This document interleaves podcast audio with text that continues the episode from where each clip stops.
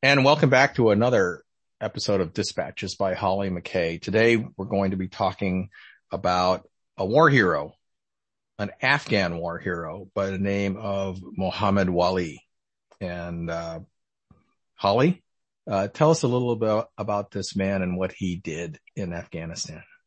So yeah, Mohammad Wali is, um, you know, he was just a, a, very decorated Afghan commando. And, and when you hear, um, special forces guys in America that worked with Wali speak of him, you just sort of see their face change and they say, you know, he's this very sprightly, very happy, happy kind of non-assuming Afghan man, but but you know they'll tell me you know he's he's got more kills than everybody here combined basically. Um, so you know really for for many years he um, you know was just an incredible uh, fighter fighting for his country alongside Americans. Um, and and really was somebody who believed in um, the cause and, and believed in sort of the US liberation and believed in, in fighting for Afghans freedom uh, from a Taliban rule. So, um, you know, he's just one of those incredible people that again, you know, most people won't know his name, but his story definitely uh, deserves to, to be remembered. So, um, I, I was lucky enough to sit with Wali. He's living in Utah. Um, now, just sort of outside of Sundance, and and I sat with him, and, and he's got um, a lot of kids, um, and we had tea, and and he said that, you know, he remembered as a child, he would look up to his uncle, who was one of the commanders in the Mujahideen, which of course were uh, backed by the United States and were um, fighting the Russians during the Soviet war there. And he got killed. So that obviously, and then his father was wounded and, and then the, um, the Soviets was always kind of looking for his father. So his life, um, as a child was just, was very much growing up in war. Um, he talked about how his cousin lost his eye and he had a, another, um, he lost one of his brothers and then he lost a sister. And so, you know, this is the story of most Afghan children that we forget. They grow up, um, you know, with these horrible traumas of war and, and that becomes something that, that so many of them, that's really all they know. And that's, I mean, that's so sad to me, you know, and we often take our peaceful childhoods here for granted and, and it's something that, um, you know, Afghans certainly don't have. And, and so when he had the opportunity to to fight, um, particularly after the September 11 attacks, I think he was around sort of 18 at the time, and just immediately went to become a bodyguard uh, for his uncle. Um, and just eventually learned that Americans were there, you know, training and, and there was a, a small base that he could go to learn. So he kind of, uh, talked his way in and eventually became a sort of a team leader and, and was sent out on, on many, many dangerous missions from basically 2008 to 2015. And so almost every day he was on a combat mission. And if he didn't have a combat mission, he was training. So, um, this was just an extraordinary amount of time in, in a war theater. Um, and you know, what the Americans would tell me was he was just, so committed and was just so, um, you know, looking out for everybody and just one of those really incredible people. And, um, you know, and of course the Taliban threats, uh, really started, um, and then they started escalating against his family in about 2013. Um, so Wali really knew at that point that it was no longer just about his life, um, that it also was about his family's life. And, and he said that he remembered receiving a call, uh, from the Taliban during the holy month of Ramadan Ramadan you know, warning him that they would find him, um, and that they were looking for his whole family. And, and they said if they didn't find him, uh, they would kill or kidnap his kids. And, and so he was constantly having to, to change homes. Um, you know, and at that point he qualified for a special immigration visa. Um, but you know, it still took two years of, of paper pushing to get that visa through. So, um, that was obviously a, a, very challenging time to, to still be out there as a commando and then trying to protect your family from increasing threats. And it really, it took two years for him to be able to finally get that SIV and, and come to Charlottesville in Virginia. Um, and you know, he had five children at that point. He's now got eight, but, um, you know, it really wasn't the American dream he had imagined. And I think this is what a lot of Afghans or all refugees really often experience. And he, you know, he was living in a decrepit housing block. He was earning, you know, $8 an hour working at a gas station. Um, you know, he didn't have any sort of support systems. He lost all his family. Um, you know, and, and, and one day he was at work and just received this weeping call from his wife and, and she was just hysterical and said a person had been shot dead outside their window.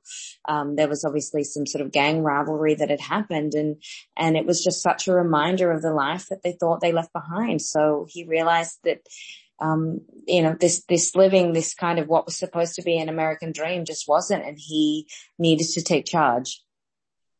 Yeah. So what did he do? When, I mean, you know, cause that's, and I, and I've heard that kind of, um, uh, immigrant from a war zone story before. You see it all the time. I mean, you know, you, you go to dinner and, and hang out with, with people and you can, you can hear the scars of hardship in the conversation at the table. Um, I mean, even in my own family sometimes. Um, yeah. But, uh, so so here's this guy, right? I mean, you know, according to your article, he, he went on like 1500 combat missions during the time that he was, he was a, a commando, which is an extraordinary number of yeah, uh, really times being in the field. Um, and there he is, uh, in, in, um, in the United States yeah. so, struggling. Yeah, that, yeah. So at that point. So, so where does the story go from there? Yeah, at that point he went onto Facebook and, and just sort of happened to see, um, you know, somehow through the algorithm, um, uh, you know, a person you may know that, that looked like a soldier called Jeff, who he'd worked alongside with for basically almost a decade and, and was lost contact with. And, and all the Americans, when I, you know, including Jeff had said that they were all told Wali had been killed. So they were sort of all under the impression that Wali had, had died in Afghanistan. Um, and so, you know, Wali reached out to Jeff on Facebook and, and Jeff was, um, you know, just absolutely shocked that he was alive and, and let alone, um, in the United States. So it was really with Jeff's help um, Jeff was living in Utah, that he was able to help Wali relocate his family to Utah. And, um, and he got a job working in the warehouse there for Black Rifle Coffee, which is obviously run by veterans. Um, and, and they also have, um, a magazine that I've written for as well, Coffee or Die. And so he was able to sort of come to Utah and, um, you know, live in a place that had beautiful mountains. And, and as his wife said, it was just like Afghanistan. And, and you can make a, a, lot of those comparisons actually with Utah and Afghanistan.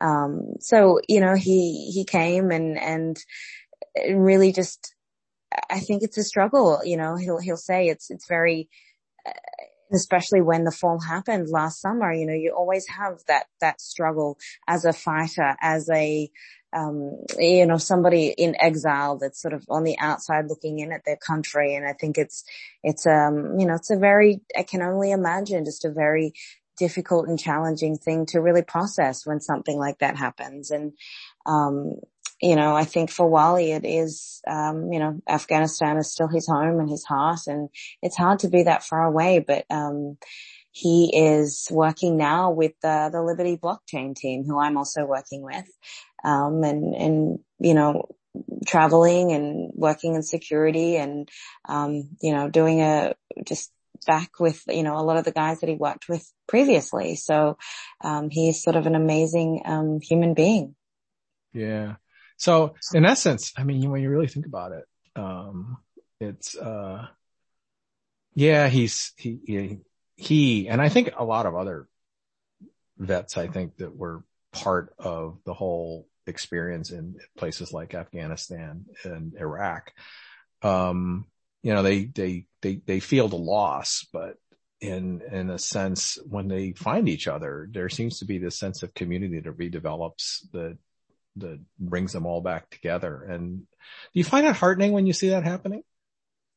I, I think it's always heartening. I think, um, you know, we, you grow, you grow very close to people that you work with, uh, when you're in, um, these very hostile places and you immediately sort of form bonds and, and there are always those special interpreters or special, um, uh, drivers or special, uh, fixers or special, um, soldiers or whoever it may be that you, you form these bonds with and they, they really last a lifetime. So I think, you know, being the sort of person that Wali is. He was really, um, you know, he, he touched a lot of people and he saved a lot of American lives. And, and I think people look at him with a, a tremendous amount of respect. And again, that's the sort of story that, that I like to tell when, whenever I can, whether I'm overseas or I'm back in the United States. I think, um, you know, we can't forget these, these people that really do sacrifice everything.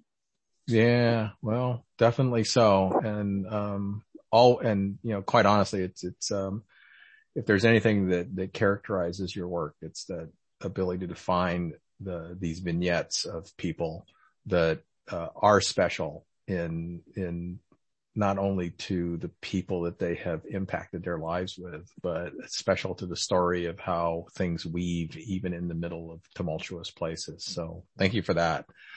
Um, yeah. So with that, um, another dispatch by Hollie McKay and hope you enjoyed it. Thank you, Hollie. Thank you, Dennis.